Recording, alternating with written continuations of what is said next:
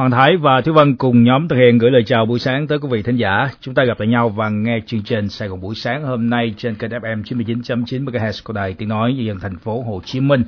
À, thưa quý vị, hôm nay ngày thứ năm, ngày 7 tháng 5 2020 cũng là ngày kỷ niệm 66 năm chiến thắng Điện Biên Phủ 7 tháng 5 1954, 7 tháng 5 2020. Chiến thắng Điện Biên Phủ 1954 đã để lại cho cách mạng Việt Nam những bài học kinh nghiệm rất quý báu, đó là giữ vững và tăng cường phát huy vai trò lãnh đạo của Đảng trên cơ sở chủ trương đường lối đúng đắn, kịp thời nắm bắt thời cơ, chấp thời cơ, chỉ đạo chiến lược nhạy bén nhằm tập trung sức mạnh cao độ cả nước để giành thắng lợi.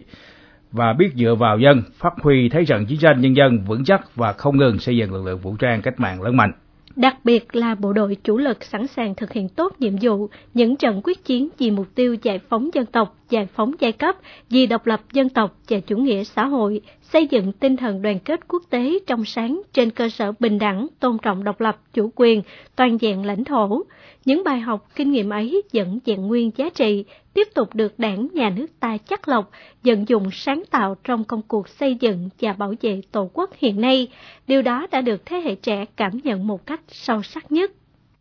là một người trẻ một ờ, thế hệ tương lai của đất nước thì em cũng có rất nhiều những suy nghĩ về ngày điện phủ một đất nước nhỏ bé, nhưng mà có thể có một cái chiến thắng oanh liệt như vậy đối với lại một nước lớn, đó là Pháp trong thời gian bấy giờ. Chiến thắng này không những là có ý nghĩa đối với lại dân tộc Việt Nam của mình, mà còn là trở thành một cái lá cờ đầu cổ vũ cho tất cả những quốc gia khác ở trên thế giới để họ đứng lên giành đại độc lập. Cái điều mà làm nên chiến thắng điện biên phủ như vậy là cái lòng quyết tâm của nhân dân ta và cái sự đoàn kết khi mà đứng trước khó khăn. Thì em nghĩ là trong cái bối cảnh hiện nay như chúng ta đã thấy á, thì hiện nay đang là có sự hoành hành của đại dịch covid. Thì cái việc mà cả dân tộc. Đứng trước khó khăn thì một lần nữa chúng ta cũng sẽ đoàn kết lại và vượt qua cái khó khăn. Cả nước mình sẽ cùng đồng lòng với nhau. Thì em nghĩ là đó là một cái truyền thống tốt đẹp của người việt nam.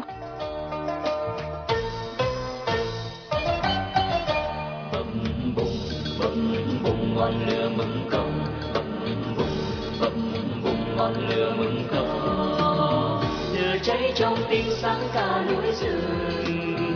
hồn mơ trong lòng hồi ra mường bàn cả nước về đây giang tay nói vọng điện biên vươn về. Rừng nắng tháng năm chào em, cô gái trên phố chợ đợi chào anh, thợ xây trên công trường mới. Chào các em thơ nụ hồng vơi vơi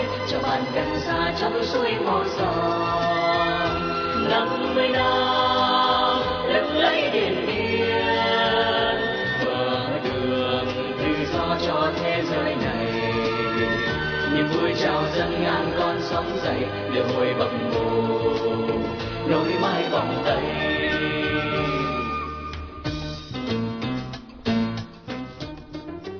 à, chúng ta vừa nghe bài Lửa hội Điện Biên nhân kỷ niệm ngày 66 năm ngày chiến thắng Điện Biên Phủ hôm nay 7 tháng 5 1954, 7 tháng 5 2020. Và thưa quý vị, hôm nay cũng chính là ngày đại lễ Phật đản Phật lịch 2564 dương lịch 2020. Theo đó vào sáng ngày hôm qua ngày 6 tháng 5 thì thay mặt thay mặt lãnh đạo Đảng, Nhà nước, Ủy viên Bộ Chính trị, Phó Thủ tướng Thường trực Trung Hòa Bình đã tới thăm chúc mừng Trung ương Giáo hội Phật giáo Việt Nam và các tăng ni Phật tử Phó Thủ tướng Trương Hòa Bình cũng khẳng định là Phật đản không chỉ là sự kiện tôn giáo quan trọng trong đời sống tinh thần và tín ngưỡng của nhân dân theo đạo Phật ở Việt Nam, mà còn là lễ hội văn hóa tôn giáo thế giới được Đại hội đồng Liên Hợp Quốc công nhận từ năm 1999. Và thưa quý vị, với tinh thần nhân ái của Đạo Phật, với truyền thống yêu nước và tinh thần hộ quốc an dân, luôn gắn bó đồng hành cùng dân tộc của Phật giáo Việt Nam, trải qua các thời kỳ lịch sử của đất nước, đã có nhiều vị cao tăng đức độ cống hiến cho đạo, cho đời, góp phần góp sức xây dựng quốc gia cường thịnh. Trong lịch sử dân tộc, Đạo Phật với tinh thần nhập thế luôn có cống hiến xứng đáng cho đất nước, cho dân tộc.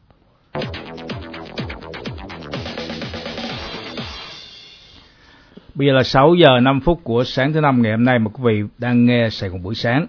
À, thưa quý vị, kể từ khi chủng mới của virus corona xuất hiện và lan rộng trên khắp thế giới thì hầu hết các lĩnh vực đời sống bị xáo trộn và ảnh hưởng nặng nề. Rõ nhất có lẽ chính là lĩnh vực kinh tế mà khi khuyến cáo giãn cách xã hội, các lệnh phong tỏa liên tục được ban bố ở nhiều quốc gia và vùng lãnh thổ, thì tính tới thời điểm đầu tháng 5 thì à, toàn thể thế giới đã ghi nhận hàng triệu người nhiễm bệnh, hơn 250.000 trường hợp tử vong do Covid gây ra và các chuyên gia kinh tế đều dự báo rằng đại dịch Covid-19 có thể là một trong những nguyên nhân dẫn tới một đợt suy thoái kinh tế toàn cầu. À, lẽ dĩ nhiên, thể trạng của nền kinh tế Việt Nam không tránh khỏi những tổn thương và có những hệ lụy do Covid-19 COVID-19 gây ra vẫn chưa thể định lượng được. Và trong vấn đề thời sự sáng ngày hôm nay thì chúng tôi mời quý vị tiếp tục à, chờ nghe loạt bài bức tranh kinh tế thời hậu Covid-19 kỳ 2 ngày hôm nay do phóng viên Kim Ngân thực hiện.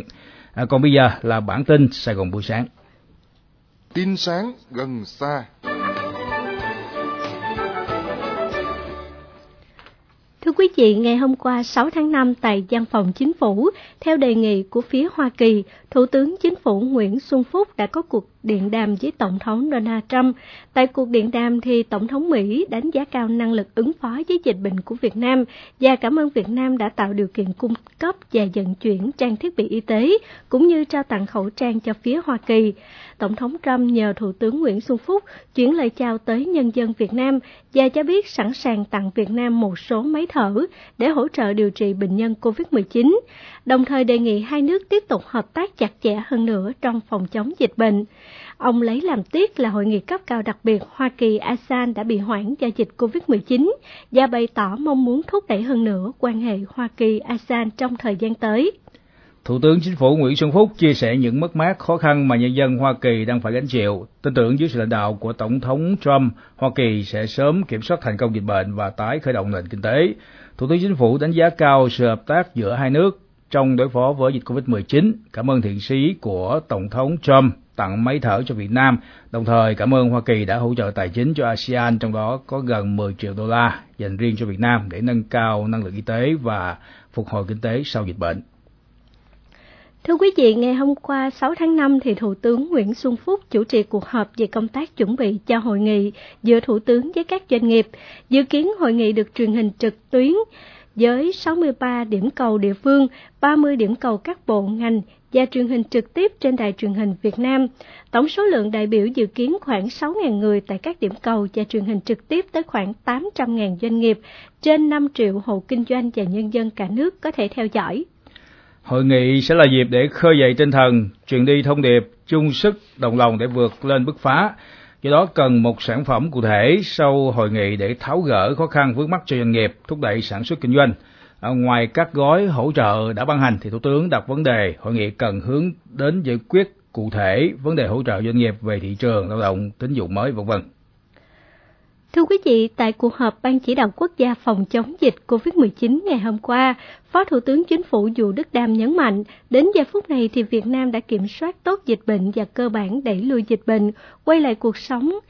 sản xuất, kinh doanh, sinh hoạt trong trạng thái bình thường mới. Tuy nhiên, bây giờ nước ngoài thì dịch bệnh vẫn còn phức tạp căng thẳng. Ban chỉ đạo cho rằng với các điều kiện như trên, phải nới lỏng các biện pháp đã áp dụng từ trước đến nay một cách khoa học, tức là dựa trên cơ chế lây lan của virus và các xác suất tính toán mầm bệnh hiện nay trong cộng đồng.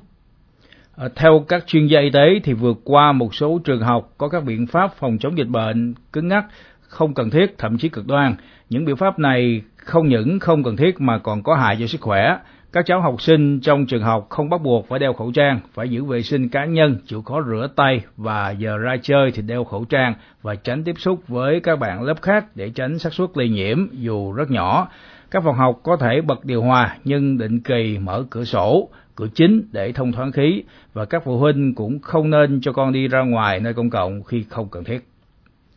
Chiều qua thì Bộ Giao thông Vận tải đã có văn bản hỏa tốc yêu cầu Tổng cục Đường bộ Việt Nam, các cục Hàng không Việt Nam, Hàng hải Việt Nam, Đường sắt Việt Nam, Đường thủy nội địa Việt Nam, các sở giao thông vận tải thông báo tới các đơn vị kinh doanh vận tải thực hiện dỡ bỏ toàn bộ quy định về giãn cách hành khách trên các phương tiện vận tải hành khách, gồm xe buýt, xe taxi, xe chở khách, tàu hỏa, tàu bay, tàu thủy từ 0 giờ ngày hôm nay 7 tháng 5. Ngoài ra, Bộ Giao thông Vận tải cũng yêu cầu các đơn vị nêu trên tiếp tục thực hiện nghiêm các biện pháp đảm bảo phòng chống dịch COVID-19 như là đeo khẩu trang đúng cách tại các khu vực công cộng, đó là nhà ga, bến tàu, bến xe và trên các phương tiện vận tải hành khách trong suốt hành trình, thực hiện khai báo y tế, thường xuyên rửa tay bằng xà phòng hoặc là dung dịch sát khuẩn và có ít nhất là 60% nồng độ cồn, cũng như kiểm tra thân nhiệt, hạn chế giao tiếp, ăn uống trên phương tiện vận tải khách, khử khuẩn các bề mặt trên phương tiện vận tải hành khách trước và ngay sau khi kết thúc chuyến đi. Xin tiếp tục với các tin tức khác. Thưa quý vị, Ngày hôm qua thì Đảng bộ huyện Nhà Bè đã tổ chức khai mạc Đại hội đại biểu lần thứ 12, nhiệm kỳ 2020-2025 với chủ đề Đoàn kết dân chủ kỳ cương đổi mới vì sự vững mạnh của hệ thống chính trị và hạnh phúc của nhân dân. Đảng bộ huyện Nhà Bè được thành ủy thành phố chọn tổ chức đại hội điểm để rút kinh nghiệm trước khi triển khai diện rộng. Phát biểu chỉ đạo tại đại hội, Bí thư Thành ủy Thành phố Hồ Chí Minh Nguyễn Thiện Nhân biểu dương và đánh giá cao những thành tích của Đảng bộ, chính quyền, nhân dân huyện Nhà Bè đã đạt được trong nhiệm kỳ qua. Báo cáo chính trị được trình bày cho thấy Đảng bộ và nhân dân huyện Nhà Bè đã kế thừa, phát huy truyền thống của Đảng bộ huyện và thành quả của các thế hệ đi trước, đoàn kết, đổi mới sáng tạo, khắc phục khó khăn, bảo qua đó đã phân đấu hoàn thành cơ bản các mục tiêu nhiệm vụ nghị quyết đại hội Đảng bộ huyện lần thứ 11 nhiệm kỳ 2015-2020. Những kết quả của Đảng bộ huyện Nhà Bè trong 5 năm qua là toàn diện, góp phần tạo ra động lực mới, khí thế mới cho phát triển của huyện cũng như của bước vào cái nhiệm kỳ 2020-2025. Thay mặt cho Ban Thường vụ Thành ủy, tôi xin biểu dương, chúc mừng những thành tích mà Đảng bộ, chính quyền, nhân dân nhà bè đạt được trong những kỳ vừa qua. Thưa quý vị, gợi ý về định hướng xây dựng huyện Nhà Bè trở thành quận, thì Bí thư Thành ủy thành phố cho rằng huyện cần đổi mới quản lý, trong đó xây dựng đô thị thông minh gắn với cải cách hành chính, nhất là phải chuẩn bị hạ tầng, định hướng chuyển sang kinh tế, thương mại, dịch vụ. Chiều qua thì Ban Quản lý Đường sắt Đô thị thành phố cho biết, Ủy ban Nhân dân thành phố vừa có công văn kiến nghị Bộ Kế hoạch và Đầu tư xem xét đề xuất dự án đầu tư xây dựng đường sắt đô thị thành phố Hồ Chí Minh, tuyến metro số 3A Bến Thành Tân Kiên, trình Thủ tướng Chính phủ xem xét phê duyệt. Theo Ban Quản lý Đường sắt Đô thị thành phố, việc đề xuất dự án thể hiện quyết tâm của thành phố tiếp tục từng bước hoàn thiện mạng lưới đường sắt đô thị, góp phần giải quyết vấn đề ủng tắc tai nạn giao thông, giảm thiểu ô nhiễm môi trường, làm tiền đề cho một hệ thống giao thông phát triển bền vững, thành phố văn minh hiện đại. Thông tin từ cơ quan bảo hiểm xã hội thành phố thì trong 4 tháng đầu năm, cơ quan này đã chi trả gần 970 tỷ đồng trợ cấp thất nghiệp cho gần hơn 210.000 lượt người lao động, tăng 9,4% so với cùng kỳ năm ngoái. Mặc dù với số lượng hồ sơ tăng, nhưng bảo hiểm xã hội thành phố vẫn thực hiện tiếp nhận và chi trả trợ cấp thất nghiệp đầy đủ và kịp thời theo quy định, không để xảy ra tình trạng chậm trễ gây ảnh hưởng đến quyền lợi của người lao động. Từ ngày 15 tháng 5 đến ngày 14 tháng 6 thì lực lượng cảnh sát giao thông trên toàn quốc sẽ ra quân tổng kiểm soát xử lý vi phạm đảm bảo trật tự an toàn giao thông, trật tự xã hội. Trong đợt cao điểm lần này thì lực lượng cảnh sát giao thông sử dụng các loại camera gồm camera gắn trên xe ô tô, mini cầm tay đã được trang cấp để ghi lại toàn bộ hoạt động trong ca công tác. Kế hoạch cũng hướng đến việc kiểm soát trên các tuyến đường bộ cao tốc giao quốc lộ 1 từ Lạng Sơn đến thành phố Hồ Chí Minh. Còn đối với các tuyến đường khác căn cứ tình hình thực tế, Giám đốc Công an tỉnh, thành phố có kế hoạch tổng kiểm soát hoặc kiểm soát theo các chuyên đề cho phù hợp. Trong văn bản gửi đến các cơ quan nhà nước, các tập đoàn, ngân hàng, tổ chức tài chính, Cục An toàn Thông tin cho biết họ đã phát hiện trong thời gian gần đây, lợi dụng tình hình dịch bệnh COVID-19, nhiều nhóm APT đang tích cực hoạt động để thực hiện tấn công vào các hệ thống thông tin của nhiều quốc gia trên thế giới, trong đó có Việt Nam. Các nhóm này vẫn bắt đầu cuộc tấn công bằng thủ đoạn đính kèm mã khai thác điểm yếu, lỗ hỏng cho các tập tin tài liệu và phát tán tập tin này qua thư điện tử. Do đó, Cục An toàn Thông tin đề nghị các đơn vị tổ chức kiểm tra, ra soát và khắc phục các lỗ hỏng bảo mật trên tất cả các hệ thống, bao gồm cả máy tính cán bộ nhân viên sử dụng để làm việc. Đặc biệt lưu ý các lỗ hổng đã và đang bị lợi dụng để khai thác cài cấm mã độc vào máy tính người dùng. Thưa quý vị, Trung tâm Dự báo Khí tượng Thủy văn Quốc gia cho biết, từ hôm nay đến ngày 10 tháng 5 thì nắng nóng sẽ ra ở các tỉnh Tây Nguyên và Nam Bộ, cục bộ ở Nam Trung Bộ với nền nhiệt độ cao nhất phổ biến từ 35 đến 37 độ C, có nơi trên 37 độ C, thời gian có nhiệt độ trên 35 độ C từ 11 đến 16 giờ. Ngày hôm nay thì chỉ số tia UV ở Hà Nội và Đà Nẵng có giá trị từ 9 đến 10, thành phố Hồ Chí Minh thì có giá trị từ 8 đến 9, ứng với mức ảnh hưởng nguy cơ gây hại cao đến rất cao đối với cơ thể con người khi tiếp xúc trực tiếp với ánh nắng. Cấp độ rủi ro thiên tai do nắng nóng là cấp 1. Thế giới ra sao khi bạn ngủ?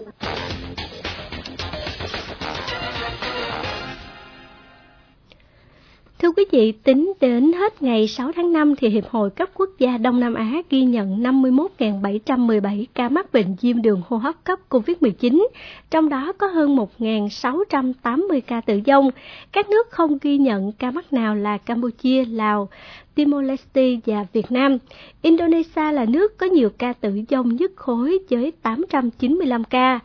Thái Lan đang chuẩn bị cho giai đoạn mở cửa trở lại tiếp theo sau khi cho phép một số địa điểm kinh doanh hoạt động trở lại. Trong khi đó thì chính phủ Campuchia đang trong quá trình cấp tiền hỗ trợ cho những lao động bị mất việc trong cuộc khủng hoảng.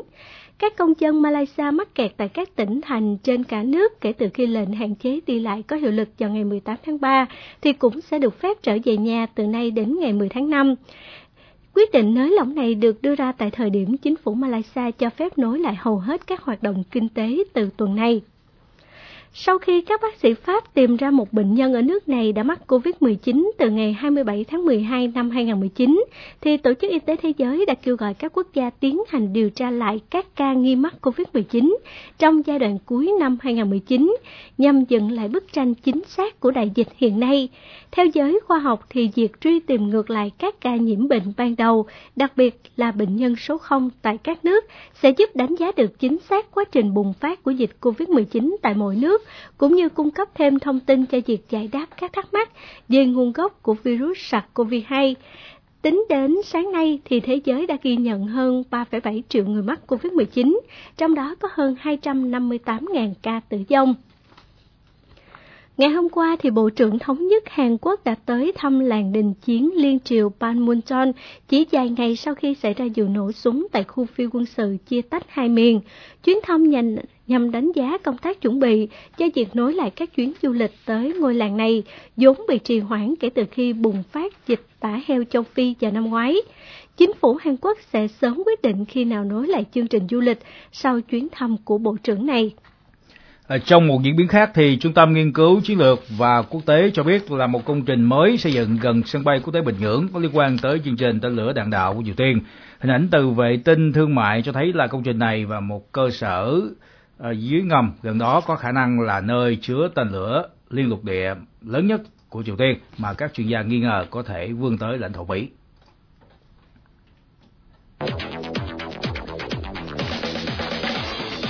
À, bây giờ là 6 giờ 20 phút mà quý vị đang nghe Sài Gòn buổi sáng.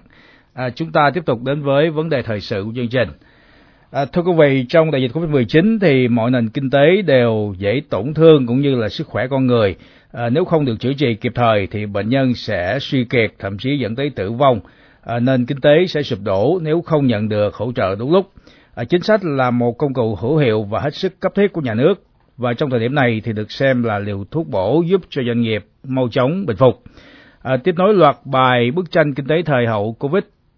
Mời quý vị tiếp tục theo dõi cuộc trao đổi giữa phóng viên Kim Ngân và Phó Giáo sư Tiến sĩ Trần Hoàng Ngân, Viện trưởng Viện Nghiên cứu Phát triển Thành phố Hồ Chí Minh trong vấn đề thời sự sáng ngày hôm nay.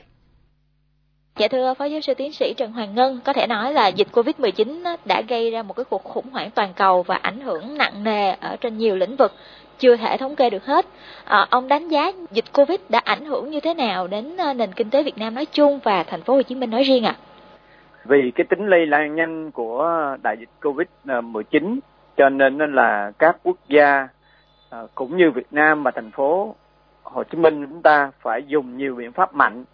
để mà kịp thời ngăn chặn phòng chống một cách hiệu quả nhất đại dịch Covid-19 thì một trong những cái biện pháp mà giúp chúng ta kiểm soát ngăn chặn khoanh vùng và dập dịch một cách hiệu quả nhất đó là chúng ta phải thực hiện cái cách ly xã hội. Chính vì khi chúng ta cách ly xã hội như vậy đó chúng ta hạn chế đi lại hạn chế tụ tập đông người vân vân từ đó nó dẫn đến những cái tác hại đến cái cái nền uh, kinh tế. Quỹ tiền tệ quốc tế IMF cho rằng là đây là một cái đợt mà kinh tế sẽ bị tác động nặng nhất từ trước đến nay tức là từ lúc mà thành lập Quỹ tiền tệ quốc tế IMF năm 1945 cho đến hiện nay. Và tất cả các cái nền kinh tế trên thế giới đều dự báo suy giảm một cách trầm trọng. Ngay cả dự báo của IMF à, quỹ tiền tệ quốc tế thì kinh tế thế giới năm nay chỉ tăng trưởng là âm à, ba phần trăm mặc dù trước đó là tăng trưởng dương 3,3%. Riêng à, Việt Nam chúng ta thì à, ngay quý 1 kinh tế của chúng ta chỉ tăng trưởng là 3,82%. Và thành phố Hồ Chí Minh thì à, ở tại quý 1 do cái cơ cấu trong à, cái GDP của thành phố là dịch vụ chiếm tỷ trọng lớn trên à, 60% cái GDP do đó mà nó bị ảnh hưởng tăng trưởng chỉ còn là 0,42% so với quý 1 năm 2019 là tăng trưởng tới 7,64% và điều đặc biệt hơn là nó tác động đến cái đời sống ngay cả cái hoạt động bình thường của người dân cũng bị ảnh hưởng. Thưa tiến sĩ Trần Hoàng Ngân, với những cái tác động như thế đến cái nền kinh tế nói chung á, thì những cái nhóm ngành nghề nào sẽ chịu thiệt hại là nghiêm trọng nhất và vì sao ạ? Cho đến giờ phút này thì ờ, cái tình hình kiểm soát à, dịch Covid-19 ở Việt Nam chúng ta nói chung và thành phố Hồ Chí Minh nói riêng à, rất là hiệu quả và trở thành một trong những quốc gia điển hình trong việc là phòng chống kiểm soát bệnh đại dịch Covid-19 trên thế giới à, một cách hiệu quả nhất. Tuy nhiên, tình hình đại dịch Covid-19 trên thế giới vẫn còn đang diễn biến rất là phức tạp. Do đó mà cái hoạt động về thương mại, hoạt động du lịch quốc tế của nước ta đã bị ảnh hưởng Việt Nam chúng ta là một trong những quốc gia có cái độ mở kinh tế lớn nhất thế giới, tức là giá trị kim ngạch xuất nhập khẩu trên cái GDP nó đã ở mức lên tới 200%, đứng thứ năm của thế giới về đầu mỡ này. À, cho nên là trong khi thế giới thì đang còn là đại dịch thì cái việc mà chúng ta xuất khẩu sang các thị trường như là Mỹ, châu Âu và các nước khác thì chắc chắn sẽ bị giảm sút và ngược lại thì cái việc nhập khẩu máy móc thiết bị hay là nhập khẩu nguyên vật liệu từ các nước trên thế giới trong đó có nhập khẩu từ Trung Quốc, Hàn Quốc và Việt Nam chúng ta cái kim ngạch nhập khẩu trong những tháng gần đây đã suy giảm từ đó nó tác hại đến các cái doanh nghiệp như dệt may chẳng hạn. Thì như vậy thì chúng ta sẽ không có nguyên liệu đầu vào để mà duy trì sản xuất kinh doanh hay là những cái ngành về vấn đề à, chế biến thực phẩm đồ uống những cái ngành đó bị suy giảm. Và cái lĩnh vực mà nặng nhất phải nói đến là lĩnh vực vận tải lĩnh vực dịch vụ lưu trú ăn uống dịch vụ du lịch lữ hành. Ngay cả cái lĩnh vực giáo dục cũng suy giảm. Dạ, liệu rằng thị trường có khả năng tự điều tiết được ở cái thời kỳ hậu Covid hay không ạ? À? Khi mà cái ờ, đại dịch Covid-19 nó phát sinh thì cho đến nay thì ờ, mặc dù là Việt Nam chúng ta đã kiểm soát hiệu quả nhưng mà thế giới thì vẫn còn mà trong cái điều kiện là hội nhập vẫn còn đi lại số người Việt Nam từ nước ngoài trở về à, do đó mà buộc chúng ta phải hết sức là thận trọng không chủ quan cho nên là các doanh nghiệp cũng phải đảm bảo hoạt động trong điều kiện bình thường mới, phải đảm bảo các tiêu chuẩn. Vì lẽ đó mà à, thành phố Hồ Chí Minh đã xây dựng các cái bộ chỉ số để đảm bảo là hoạt động sản xuất an toàn, cũng như là việc khám chữa bệnh an toàn, rồi học tập, giáo dục ở tại các trường học cũng phải đảm bảo độ an toàn, ngay cả hoạt động văn hóa, thể dục, thể thao cũng phải đảm bảo sự an toàn. Hoặc là cái việc đi lại giao thông hoặc là khu vực đông người à, thì tất cả những cái đó đều phải đảm bảo cái an toàn. Hay nói cách khác là chúng ta phải xây dựng một cái văn hóa mới trong cái điều kiện bình thường mới hiện nay à, để mà chúng ta duy trì à, hoạt động. Cho nên nếu như trong cái thời điểm mà đang có đại dịch và à, đang có một cái quá trình thực hiện giãn cách xã hội mà chúng ta không có chính sách hỗ trợ thì các doanh nghiệp sẽ đóng cửa ngừng hoạt động và phá sản. Và vì vậy mà sau khi hậu dịch nếu mà chúng ta có kêu gọi sự phục hồi phát triển thì các doanh nghiệp đã phá sản rồi thì lấy đâu mà có điều kiện để mà phục hồi để mà tăng trưởng. Cho nên là trong cái thời gian vừa qua và hiện nay chúng ta cũng cần phải có một chính sách hỗ trợ để giúp doanh nghiệp chịu đựng được. Ví dụ như là doanh nghiệp thì không có nguồn thu để bán hàng thì hàng bán không được. À, hàng tồn kho cho nên là doanh nghiệp lấy tiền đâu mà trả nợ ngân hàng. Cho nên chúng ta phải cơ cấu lại nợ mà không chuyển nhóm nợ. Hay là tiền đâu không có cái tiền thu thì lấy đâu mà đóng thuế tiền thuê à, đất vân vân. Thì tất cả những đó nó đòi hỏi là à, chính phủ phải gia hạn giãn cái thời gian đó đủ dài để doanh nghiệp có thể phục hồi được. Và vực dậy à, khi cái à, à, chúng ta đã kiểm soát xong cái đại dịch covid 19 và khi doanh nghiệp hoạt động trở lại thì doanh nghiệp sẽ có nguồn thu và từ đó sẽ có cái tiền để trả nợ ngân hàng sẽ có tiền để nộp nộp thuế và cái vòng xoáy mới thúc đẩy tăng trưởng sẽ bắt đầu lặp lại. Thưa tiến sĩ trần hoàng ngân để cái nền kinh tế như là một cái mạng nhện không bị đứt gãy hay là sụp đổ chính sách của nhà nước đặc biệt là chính sách của thành phố chúng ta cần phải tăng cường thêm ở những cái công cụ hay là những cái hoạt động nào nữa để có thể à, tránh được cái sự suy yếu sau khi mà đại dịch đi qua nó để lại ạ?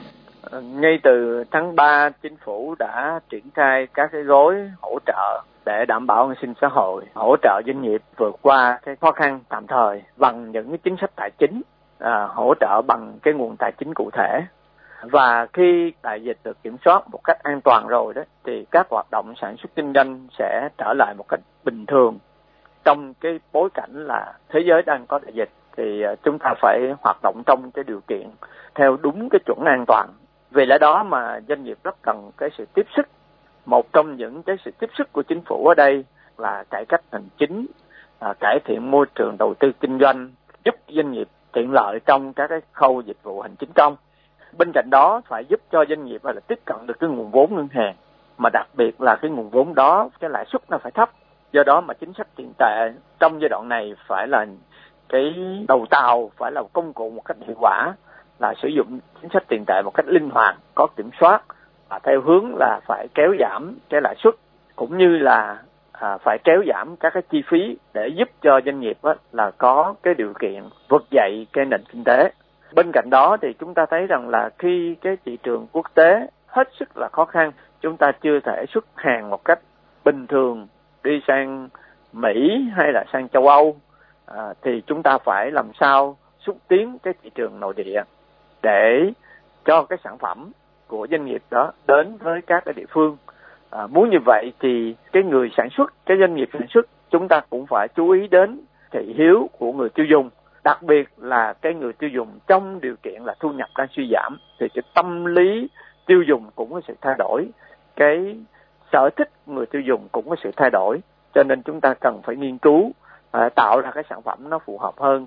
Bên cạnh đó thì hệ thống chính trị à, chúng ta cần phát động cái à, chiến dịch. Người Việt Nam à, ưu tiên dùng hàng Việt Nam người Việt Nam thích dùng hàng Việt Nam vân vân vì hàng Việt Nam hiện nay là hàng Việt Nam đã có chất lượng cao rồi và đã được Mỹ, châu Âu là chấp nhận. Điều đó có nghĩa là hàng hóa Việt Nam đang khẳng định được cái vị thế của mình. À, người dân Việt Nam trong cái bối cảnh đại dịch đã thương thân tương ái, nhược cơm xả áo, à, chia sẻ lẫn nhau vượt qua cái khó khăn thì trong cái phục hồi kinh tế thì các doanh nghiệp và người dân cũng cần có sự đồng thuận à, trong việc hỗ trợ để giúp cho hàng Việt Nam à, khẳng định được cái thương hiệu mình không chỉ là trên thị trường quốc tế mà ngay cả ở tại thị trường Việt Nam chúng ta. Dạ, tiến sĩ Trần Hoàng Ngân có chia sẻ một cái ý mà có lẽ là không phải đợi đến khi mà dịch Covid-19 thì chúng ta mới đề cập tới. Đó là vấn đề những ngành nghề phụ thuộc quá nhiều vào cái thị trường à, Trung Quốc. À, và đây cũng không chỉ riêng là bài toán ở Việt Nam chúng ta mà đó là bài toán à, của cả rất là nhiều nước trên thế giới nữa. Vậy thì các doanh nghiệp của chúng ta phải tự thân vận động như thế nào để mình có thể độc lập tự chủ hơn, có thể thoát dần ra khỏi cái sự phụ thuộc đó ở cái thị trường Trung Quốc ạ? Để mà có được một lượng hàng hóa xuất khẩu sang cái thị trường thế giới trên đó là 260 tỷ đô la, thì chúng ta cũng phải nhập từ bên ngoài về một cái lượng hàng hóa à, rồi máy móc thiết bị, hàng tiêu dùng lên tới là trên 250 à, tỷ đô la mà một trong những thị trường mà nhập khẩu mà chúng ta nhập thường xuyên với cái tỷ trọng lớn đó là cái thị trường Trung Quốc và kế đến là thị trường Hàn Quốc. Cho nên đó là các cái doanh nghiệp ở trong nước chúng ta đó phụ thuộc rất nhiều vào cái nguồn nguyên liệu từ nước ngoài. Cho nên nếu như cái thị trường quốc tế mà có vấn đề thì lập tức là cái sản xuất kinh doanh trong nước chúng ta sẽ gặp khó khăn. Do đó mà các cái doanh nghiệp cũng như là chính phủ cũng đã định hướng là phải tái cơ cấu định kinh tế chúng ta để chúng ta kiểm soát cái độ mở của nền kinh tế. Và làm sao chúng ta đa dạng hóa được cái thị trường đa dạng hóa được cái nguồn nguyên liệu không phụ thuộc vào à, một hay hai cái thị trường rất là hạn hẹp mà chúng ta phải à, đa dạng hóa cái thị trường đó. Nhưng cái quan trọng nhất là cái thị trường nội địa. Cho nên nên là chúng ta phải làm sao tận dụng được cái nguyên nhiên vật liệu ở trong nước để mà chúng ta chủ động được cái nguồn hàng, chủ động được cái đầu vào của sản xuất kinh doanh, thì có như vậy chúng ta mới đảm bảo cái sự phát triển bền vững trong cái giai đoạn tới. Và thành phố Hồ Chí Minh đó thì có thể nói là một trong những cái à, địa phương mà đi đầu cả nước ở nhiều cái lĩnh vực. Vậy thì à, thành phố Hồ Chí Minh cần có thêm những cái động thái gì để có thể trở lại phục hồi và phát triển mạnh hơn sau dịch Covid-19 à? Thành phố Hồ Chí Minh đóng góp là từ 23 đến 24% cái GDP của cả nước. Và đặc biệt là cái nguồn thu ngân sách đó là đóng góp là 25 đến 27 phần trăm trong tổng thu ngân sách của cả nước. À, cho nên đó là thành phố Hồ Chí Minh đóng vai trò quan trọng như vậy đó thì à, thành phố cũng hiểu rằng mình à, không chỉ là phục vụ cho nhân dân của thành phố mà còn phải vì cả nước và cục cả nước. Do đó mà thành phố Hồ Chí Minh đã triển khai rất là quyết liệt trong việc là kiểm soát cái đại dịch Covid-19 và đồng thời đã triển khai nhanh các cái gói an sinh xã hội à, với trên 2.700 tỷ đồng để hỗ trợ cho những người bị tổn thương, à, nhất là hỗ trợ cho cái à, à, lao động bị à, mất việc, rồi kể cả người bán vé số, rồi hộ cận nghèo, hộ nghèo à, diện à, có công à, đều đã được triển khai. À, tuy nhiên thì đối với cái à, doanh nghiệp của thành phố thì bị ảnh hưởng rất là nặng. À, do đó mà hiện nay thì lãnh đạo thành phố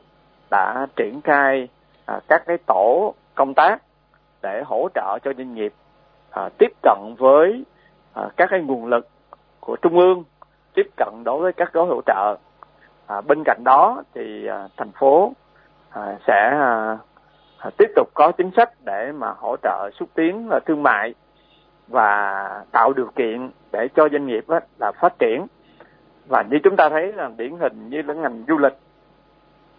thì cho dù à, thành phố chúng ta đã à, kiểm soát tốt, nhưng mà cái tổn thương ngành du lịch là rất là lớn, bởi vì cái du lịch quốc tế đó chiếm tới năm mươi phần trăm cái khách du lịch quốc tế đến với Việt Nam à, nhưng cái nguồn khách này thì chắc chắn là sẽ giảm rất là sâu. Phải đợi một thời gian dài rồi thì chúng ta mới có thể mở cửa để đón khách du lịch quốc tế trở lại. Cho nên là chúng ta bây giờ chúng ta phải có chính sách để mà hỗ trợ cho doanh nghiệp du lịch phát triển cái sản phẩm du lịch nội địa với những cái đòn bẩy đủ mạnh những cái gói sản phẩm thích ứng để mà giúp cho phát triển cái du lịch nội địa. Thì có như vậy thì chúng ta mới có thể tiếp tục duy trì cái đà tăng trưởng kinh tế của thành phố để đóng góp vào kinh tế chung của cả nước. Dạ vâng, à, xin cảm ơn những à, chia sẻ của Phó Giáo sư Tiến sĩ Trần Hoàng Ngân và cũng hy vọng rằng với những cái động thái à, nhanh chóng quyết liệt của thành phố Hồ Chí Minh thì thành phố của chúng ta sẽ nhanh chóng có thể khôi phục được những cái hậu quả đáng tiếc do Covid-19 gây ra, đồng thời có thể cùng cả nước và vì cả nước phát triển lên một cái nước thang mới trong cái thời gian sắp tới. À, trên đây quý vị vừa nghe phỏng vấn Phó Giáo sư Tiến sĩ Trần Hoàng Ngân về phát triển thị trường giúp cho doanh nghiệp trở mình trong loạt bài hai kỳ bức tranh kinh tế thời hậu Covid-19 do Kim Ngân thực hiện. À, và tiếp theo thì à, trước khi mời quý vị nghe các thông tin thể thao thì chúng ta cùng nghe công phán điểm báo buổi sáng. Độc báo Cung Sài Gòn buổi sáng.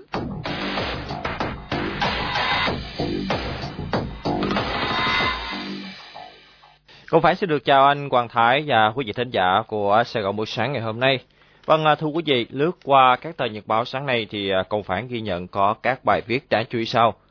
Cụ thể thì sáng nay các tờ nhật báo đều thông tin xung quanh về công tác phòng chống dịch trong tình hình mới và theo đó thì tiếp tục quản lý chặt chẽ người nhập cảnh và nới lỏng dần trong nước để thực hiện mục tiêu kép là vừa phòng chống dịch bệnh và phát triển kinh tế xã hội. Đây là nội dung mà trang 3 một thời sự của báo Người lao động sáng nay có đề cập với bài viết nhan đề Bao đê chặt nới lỏng giãn cách xã hội.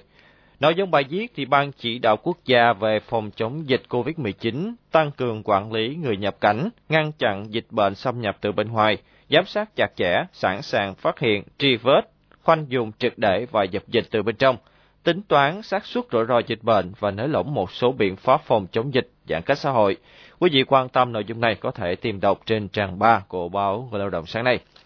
Và cũng nội dung này thì à, báo pháp luật thành phố Hồ Chí Minh sáng nay có bài viết đề cập trên trang nhất với nhan đề nới lỏng một loạt biện pháp phòng chống dịch Covid-19 và cụ thể chi tiết bài viết này quý vị có thể tìm đọc trên trang 12 của báo pháp luật thành phố Hồ Chí Minh. Trong khi đó thì à, trên trang 4 của báo Sài Gòn Giải phóng sáng nay thì có bài viết nhan đề xây dựng chương trình phục hồi kinh tế hậu Covid-19. Quý vị có thể tìm đọc thêm các bài viết này. Và tiếp tục lướt qua trang 10 mục kinh tế tiêu dùng của báo Người lao động sáng nay thì có bài viết đáng chú ý với nhan đề Giảm chi phí để hạ thêm lãi suất. Bài viết nêu rõ thống đốc ngân hàng nhà nước Lê Minh Hưng yêu cầu các tổ chức tín dụng đơn giản hóa quy trình, thủ tục nội bộ, hỗ trợ tối đa doanh nghiệp, nhưng không nới rộng điều kiện cho vay nhằm đảm bảo chất lượng và an toàn của tín dụng. Theo đó, thì Ngân hàng Nhà nước yêu cầu các ngân hàng thương mại giảm tối đa chi phí để hạ thêm lãi suất hỗ trợ doanh nghiệp và nền kinh tế. Chi tiết nội dung bài viết này quý vị có thể tìm đọc trên trang 10 của báo Người lao động sáng nay. Một bài viết khác về à, kinh tế cũng được đề cập trên báo Pháp luật Thành phố Hồ Chí Minh với nhan đề Người Nhật, Mỹ chi hàng tỷ đô la Mỹ mua nông sản Việt. Bài viết nêu dù bị ảnh hưởng do dịch Covid-19 nhưng các thị trường của Mỹ, Nhật, ASEAN đã bắt đầu tăng nhập khẩu các mặt hàng nông sản của Việt Nam trở lại. Nhiều công ty xuất khẩu nông sản vẫn tăng trưởng khá tốt trong quý 1 năm nay và lạc quan vào triển vọng thị trường khi Việt Nam đang làm tốt công tác kiểm soát dịch bệnh.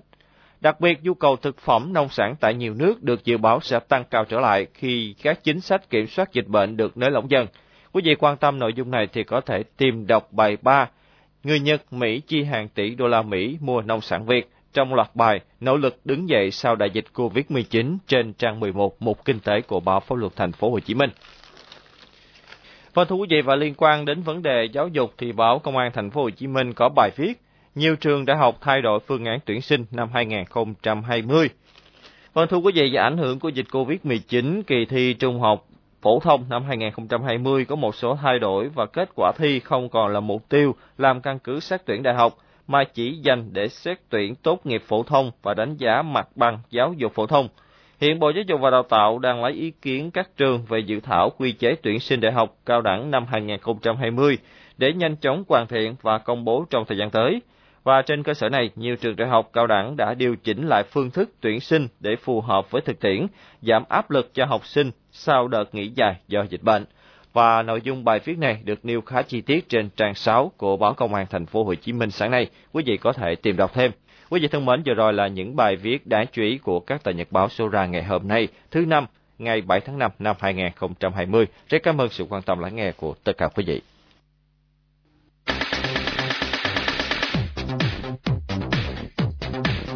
Quý vị và các bạn hâm mộ thể thao thân mến, trước tình hình dịch bệnh cơ bản được kiểm soát nhờ sự vào cuộc quyết liệt của toàn hệ thống chính trị, công ty cổ phần bóng đá chuyên nghiệp Việt Nam VPF đã gửi thông báo về kế hoạch tổ chức trở lại các giải đấu quốc nội. Trước mắt mùa giải 2020 sẽ tiếp tục bằng hai loạt trận đầu tiên của cúp quốc gia. Vòng đấu đầu tiên diễn ra vào ngày 24 tháng 5 và vòng đấu tiếp theo diễn ra vào ngày 30 tháng 5. Tiếp theo, cúp quốc gia tùy theo tình hình Felix sẽ trở lại. Tất nhiên, các giải đấu chỉ được tiến hành khi nhận được sự đồng ý của chính phủ và các cơ quan chức năng. Bên cạnh đó, VBF cũng yêu cầu các câu lạc bộ phải thực hiện các biện pháp phòng chống dịch nghiêm túc nhất. Trước mắt, các trận đấu diễn ra trong điều kiện không có khán giả. Đội tuyển Việt Nam dự kiến hội quân vào tháng 9 để chuẩn bị cho trận đấu gặp đội tuyển Malaysia tại bảng G vòng loại World Cup 2022. Thầy trò của Dương Bắc Hang-so sẽ không tập trung vào tháng 6 tới đây như kế hoạch dự kiến được lên vào đầu năm. Thay vào đó, đội tuyển Việt Nam sẽ hội quân trong tháng 9. Lãnh đạo Liên đoàn bóng đá Việt Nam chia sẻ khoảng thời gian tháng 6 sẽ ưu tiên cho V-League 2020 do FIFA đã dời lịch các trận đấu vòng loại thứ hai của Cup 2022 sang tháng 10 và tháng 11, nên FIFA đây trong tháng 6 không cần thiết. Như vậy, đội tuyển Việt Nam sẽ không tập trung trong vòng 9 tháng. Và Liên đoàn bóng đá Việt Nam dự tính sẽ tìm kiếm đối thủ giao hữu cho đoàn quân Uji Bắc Hansa trong tháng 9 trước khi đội tuyển Việt Nam hành quân sang Malaysia để thi đấu vòng loại World Cup 2022. Đây là bước chuẩn bị quan trọng cho việc bảo vệ ngôi đầu bảng G của đội tuyển Việt Nam khi đội tuyển Malaysia xếp ngay phía sau với hai điểm ít hơn.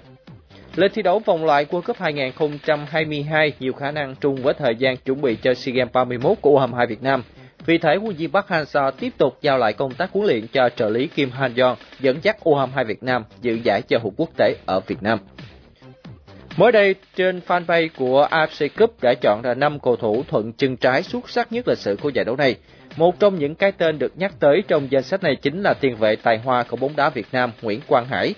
Trong chiến tích vang dội của Hà Nội FC tại AFC Cup 2019, khi lọt vào đến chung kết liên khu vực, Quang Hải là một trong những nhân tố quan trọng và không thể thiếu trong sơ đồ chiến thuật của huấn viên Chu Đình Nghiêm.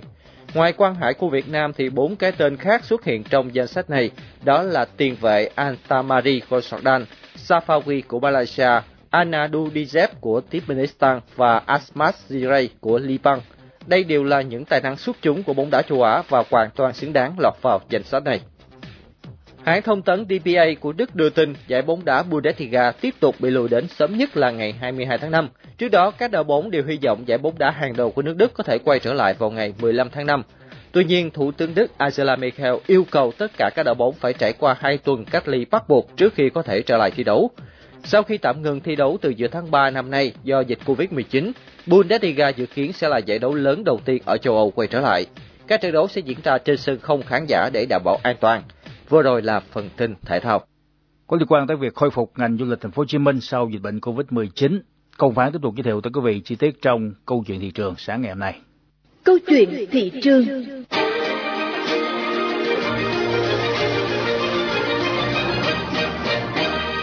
Thưa quý vị, trong dịp lễ 30 tháng 4 và 1 tháng 5 chiều qua, ngành du lịch khu vực phía Nam, trong đó có thành phố Hồ Chí Minh, đã có nhiều khởi sắc đáng phấn khởi với lượng khách nội địa tăng, nhiều điểm du lịch đón hàng ngàn lượt khách tham quan. Tuy nhiên cùng với đó là nỗi lo về dịch bệnh khi thành phố Hồ Chí Minh vẫn phát hiện những ca dương tính từ nước ngoài trở về. Điều này đã đặt ra yêu cầu du lịch sẽ trở lại như thế nào để phù hợp với giai đoạn mới, nhất là khi đã có bộ tiêu chí an toàn du lịch. Một trong những tiêu chí mà các doanh nghiệp lữ hành tại thành phố Hồ Chí Minh đặt lên hàng đầu khi tái khởi động những tour du lịch là theo dõi tình hình sức khỏe du khách sau 14 ngày kết thúc tour hoặc lưu trú. Để thực hiện được việc này, trước hết phải xây dựng cách thức và hướng dẫn một cách cụ thể. Bên cạnh đó, khi thực hiện, các doanh nghiệp sẽ phát sinh thêm chi phí. Đến thời điểm này, Việt Nam, trong đó có thành phố Hồ Chí Minh, vẫn được xem là điểm đến an toàn. Thuận lợi này sẽ giúp cho du lịch Việt Nam sớm trở về quỹ đạo, nhất là khi các đường bay, đặc biệt là đường bay quốc tế được khôi phục. Sở Du lịch thành phố Hồ Chí Minh cho biết đang chuẩn bị cho chiến lược quảng bá và xúc tiến du lịch thành phố đến các thị trường trọng điểm quốc tế và trong nước thông qua hình thức mới là truyền thông trực tuyến, ứng dụng công nghệ thực tế ảo. Bà Nguyễn Thị Ánh Hoa, Phó Giám đốc Sở Du lịch Thành phố Hồ Chí Minh cho biết sắp tới, Sở sẽ kết nối với các doanh nghiệp vận chuyển, hàng không, đường sắt, đường thủy và đường bộ, các khách sạn, nhà hàng, các điểm tham quan du lịch, các doanh nghiệp lữ hành để tung ra những gói sản phẩm kích cầu du lịch nội địa với giá tour cạnh tranh nhưng chất lượng để phục hồi lại ngành du lịch sau dịch bệnh. Ngoài ra, ngành du lịch sẽ đẩy mạnh xúc tiến quảng bá điểm đến ở cả thị trường quốc tế lẫn nội địa. Không chỉ khách nước ngoài mà lượng khách trong nước cũng đóng vai trò rất quan trọng. Bà Nguyễn Thị Anh Hoa, Phó Giám đốc Sở Du lịch Thành phố Hồ Chí Minh thông tin thêm.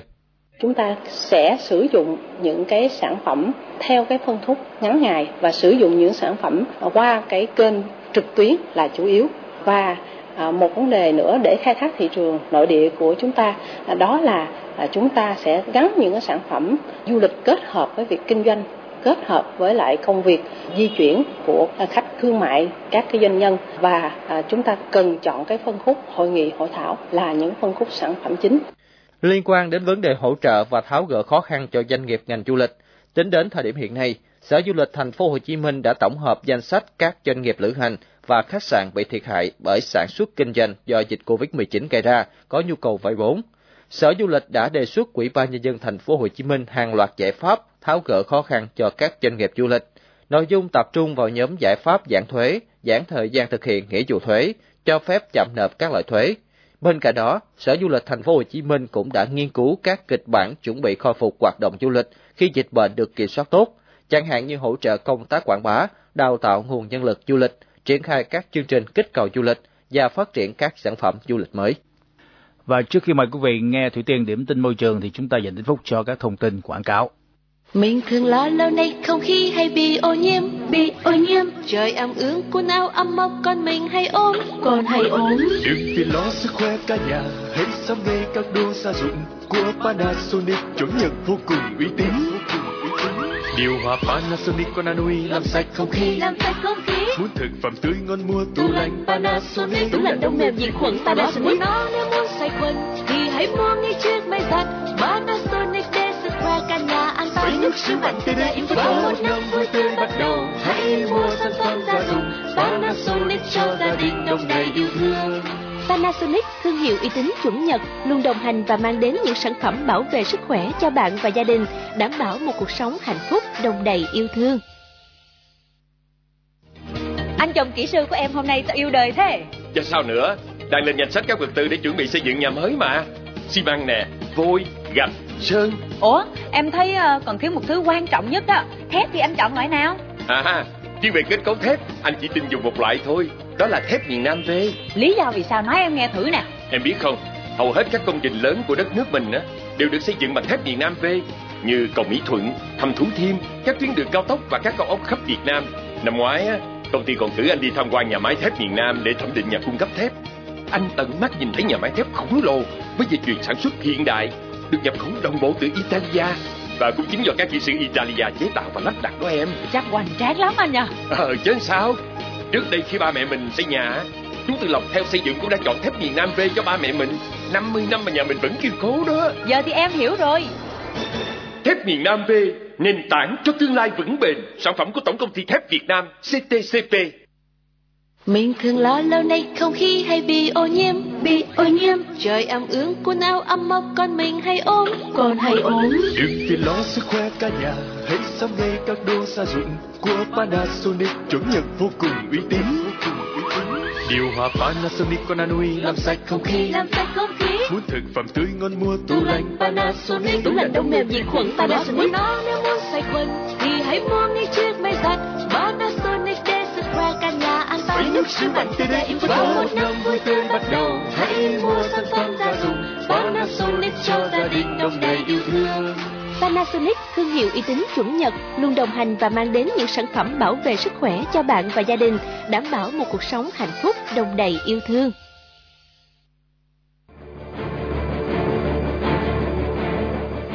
Quyền cơ bản của con người là được tiếp cận thực phẩm an toàn. Để bảo vệ sức khỏe người Việt Nam, người sản xuất kinh doanh cần tuân thủ quy định pháp luật về an toàn thực phẩm, tăng cường áp dụng thành quả cách mạng 4.0 trong sản xuất nông nghiệp, sử dụng nguyên liệu, vật liệu có nguồn gốc, xuất xứ rõ ràng, đúng liều lượng, đúng đối tượng trong sản xuất thực phẩm, tuyệt đối không sản xuất, kinh doanh thực phẩm giả, kém chất lượng, không an toàn. Các tổ chức dịch vụ quảng cáo chấp hành nghiêm quy định về quảng cáo thực phẩm. Các cơ quan chức năng chủ động kiểm tra, giám sát, xử lý nghiêm các trường hợp vi phạm trong sản xuất, kinh doanh, quảng cáo thực phẩm. Người tiêu dùng không sử dụng thực phẩm không rõ nguồn gốc xuất xứ. Cẩn trọng trước thông tin quảng cáo sai, thổi phồng, quảng cáo thực phẩm như thuốc chữa bệnh. Vì sức khỏe cộng đồng, phát triển kinh tế xã hội, hãy nghiêm chỉnh chấp hành chính sách pháp luật trong sản xuất, kinh doanh và quảng cáo thực phẩm. Cục An toàn thực phẩm Bộ Y tế. Cục An toàn thực phẩm Bộ Y tế.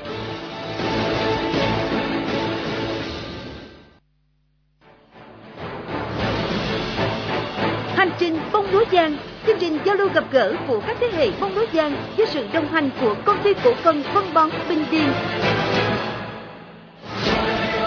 Những phần trình diễn đặc sắc, những đoạn phỏng vấn độc quyền, những chia sẻ sâu sắc chỉ có tại hành trình bông lúa giang. Quý vị hãy đón nghe lúc 14 giờ thứ bảy hàng tuần trên sóng AM 610 kHz của Đài Tiếng nói nhân dân thành phố Hồ Chí Minh VOH và trên kênh HTV1 12 giờ thứ hai trên kênh FM 99.9 MHz và 13 giờ thứ tư trên kênh AM 610 kHz. À, thưa quý vị, tính tới thời điểm này là 6 giờ 50 phút của sáng năm ngày hôm nay, mà theo thông tin từ Ban chỉ đạo quốc gia phòng chống dịch bệnh COVID-19, thì ngày hôm nay tới thời điểm này số ca mắc tính từ 6 giờ ngày 16 tháng 4 tới 6 giờ ngày 7 tháng 5 là 21 ngày Việt Nam không có ca lây nhiễm trong cộng đồng và tính tới thời điểm à, 7 giờ à, của ngày hôm nay thì Việt Nam có tổng cộng là 131 ca mắc được cách ly ngay sau khi nhập cảnh. Và tính tới 18 giờ ngày 6 tháng 5 tới 6 giờ ngày 7 tháng 5 thì có không không có ca mắc mới. Và số người cách ly là tổng số người tiếp xúc gần và nhập cảnh từ vùng dịch đang được theo dõi cách ly với 20.942 ca, trong đó cách ly tập trung tại bệnh viện là 169 ca và cách ly tập trung tại cơ sở khác là 6.469 ca. Thưa quý vị, năm 2020, trường Đại học Nông Lâm Thành phố Hồ Chí Minh tuyển sinh 4.975 sinh viên bằng 4 phương thức xét tuyển, tuyển thẳng và ưu tiên xét tuyển theo quy định của Bộ Giáo dục và Đào tạo. Xét tuyển dựa trên kết quả học tập của năm học kỳ bậc trung học phổ thông, từ học kỳ 1 năm lớp 10 đến học kỳ 1 năm lớp 12, đối với thí sinh tốt nghiệp năm 2020 từ 40 đến 50% tổng chỉ tiêu. Xét tuyển dựa trên kết quả thi tốt nghiệp trung học phổ thông năm 2020 từ 50 đến 60% tổng chỉ tiêu. Xét tuyển dựa trên kết quả kỳ thi đánh giá năng lực do Đại học Quốc gia Thành phố Hồ Chí Minh tổ chức năm 2020 từ 10 đến 15% tổng chỉ tiêu. Hiện nay thì nhà trường đào tạo 36 ngành học thuộc 4 khối ngành nông lâm ngư, kinh tế, quản trị, công nghệ, ngoại ngữ sư phạm. Ngoài ra những ngành truyền thống như thú y, nông học, thủy sản. Trường Đại học Nông lâm Thành phố Hồ Chí Minh hiện nay đào tạo nhiều ngành học phù hợp với nhu cầu xã hội như là công nghệ sinh học, công nghệ hóa học, công nghệ thực phẩm, quản trị kinh doanh, kế toán, quản lý đất đai và ngôn ngữ Anh. Năm 2020, trường tuyển sinh ngành mới là bất động sản. Đây là ngành học phát triển từ chuyên ngành quản trị thị trường bất động sản. Ngành học cung cấp các kiến thức và kỹ năng trong lĩnh vực quản lý và hoạt động kinh doanh về bất động sản, đáp ứng với yêu cầu phát triển thị trường bất động sản hiện tại và trong tương lai. Sinh viên sẽ được trang bị những kiến thức căn bản về kinh tế, quản trị kinh doanh, về kiến trúc và xây dựng, về quy hoạch và phát triển cơ sở hạ tầng, pháp luật đất đai và bất động sản.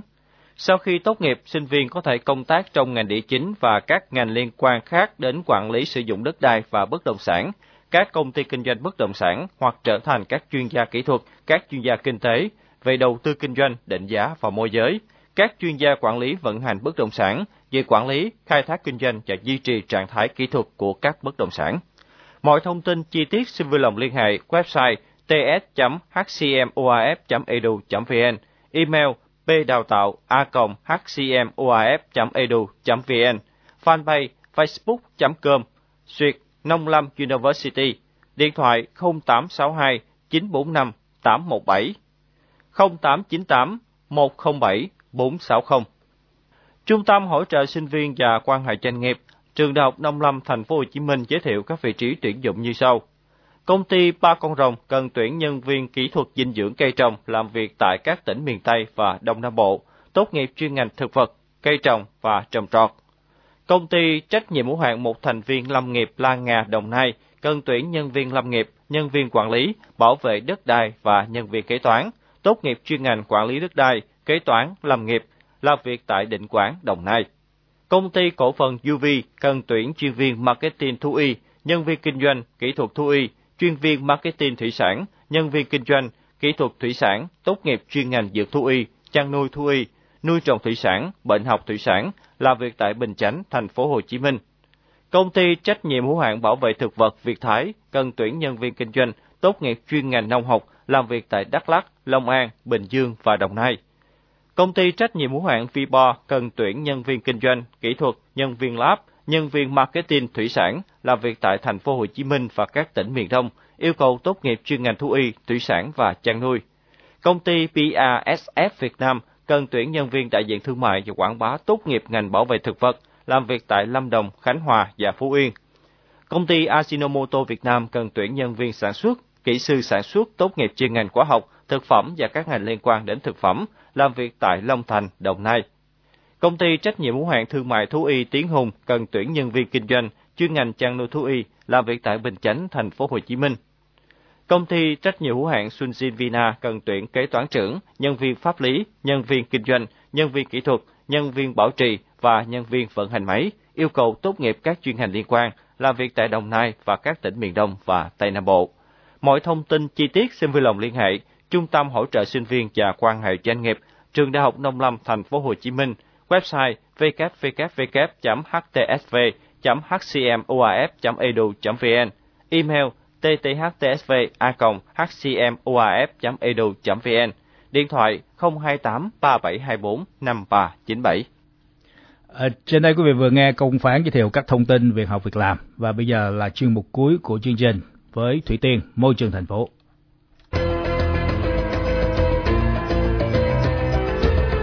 Môi trường thành phố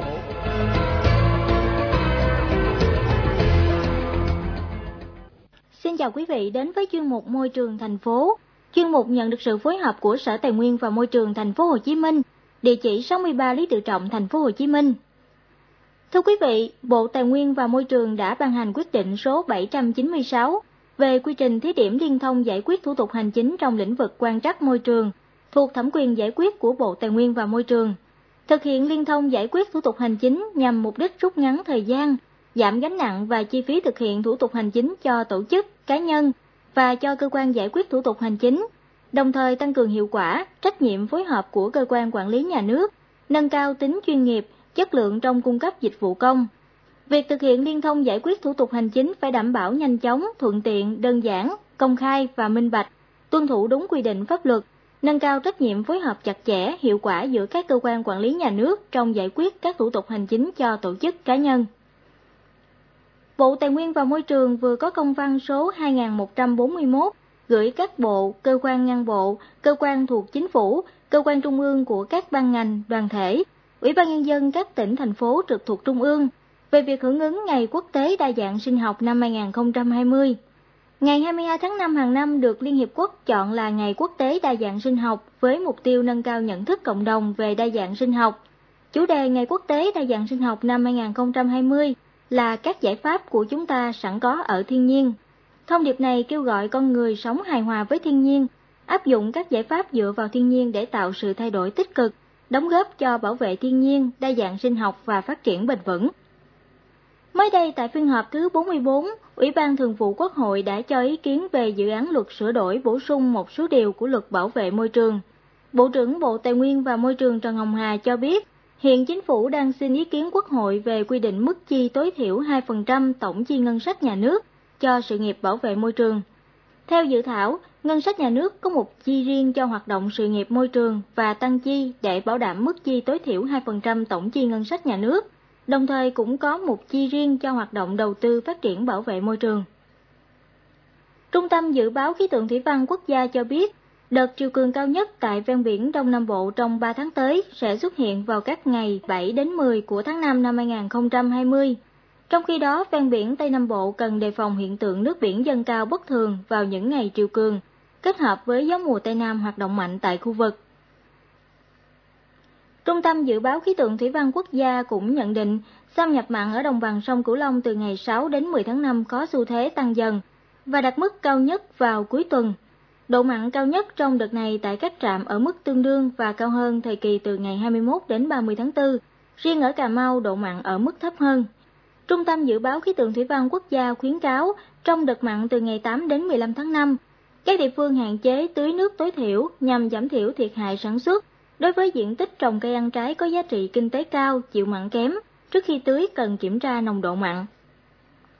Và thưa quý vị, Hội Bảo vệ Thiên nhiên và Môi trường thành phố Hồ Chí Minh đã phối hợp với chi hội hiệp sĩ môi trường Trung tâm Văn hóa quận 12, công ty trách nhiệm hữu hạn Thiên Triều An và các nhà hảo tâm tổ chức chương trình san sẻ yêu thương với người dân tại địa phương trước những khó khăn do dịch Covid-19 đang hoành hành. Đại diện Hội Bảo vệ Thiên nhiên và Môi trường thành phố Hồ Chí Minh cho biết, đây cũng là chương trình hưởng ứng lễ phát động đợt thi đua 200 ngày vì thành phố Hồ Chí Minh, vì cả nước chào mừng Đại hội Đảng các cấp. Đến đây thì thời lượng của chuyên mục cũng đã hết. Xin cảm ơn Sở Tài nguyên và Môi trường thành phố Hồ Chí Minh, địa chỉ 63 Lý Tự Trọng, thành phố Hồ Chí Minh đã đồng hành cùng chuyên mục. À, thưa quý vị, như vậy sẽ buổi sáng hôm nay ngày thứ năm 7 tháng 5 2020 trên FM 99.9 MHz xin khép lại. Hoàng Thái biên tập chương trình cùng với nhóm thực hiện xin nói lời cảm ơn quý vị thính giả đã theo dõi chương trình và xin nói lời chào tạm biệt.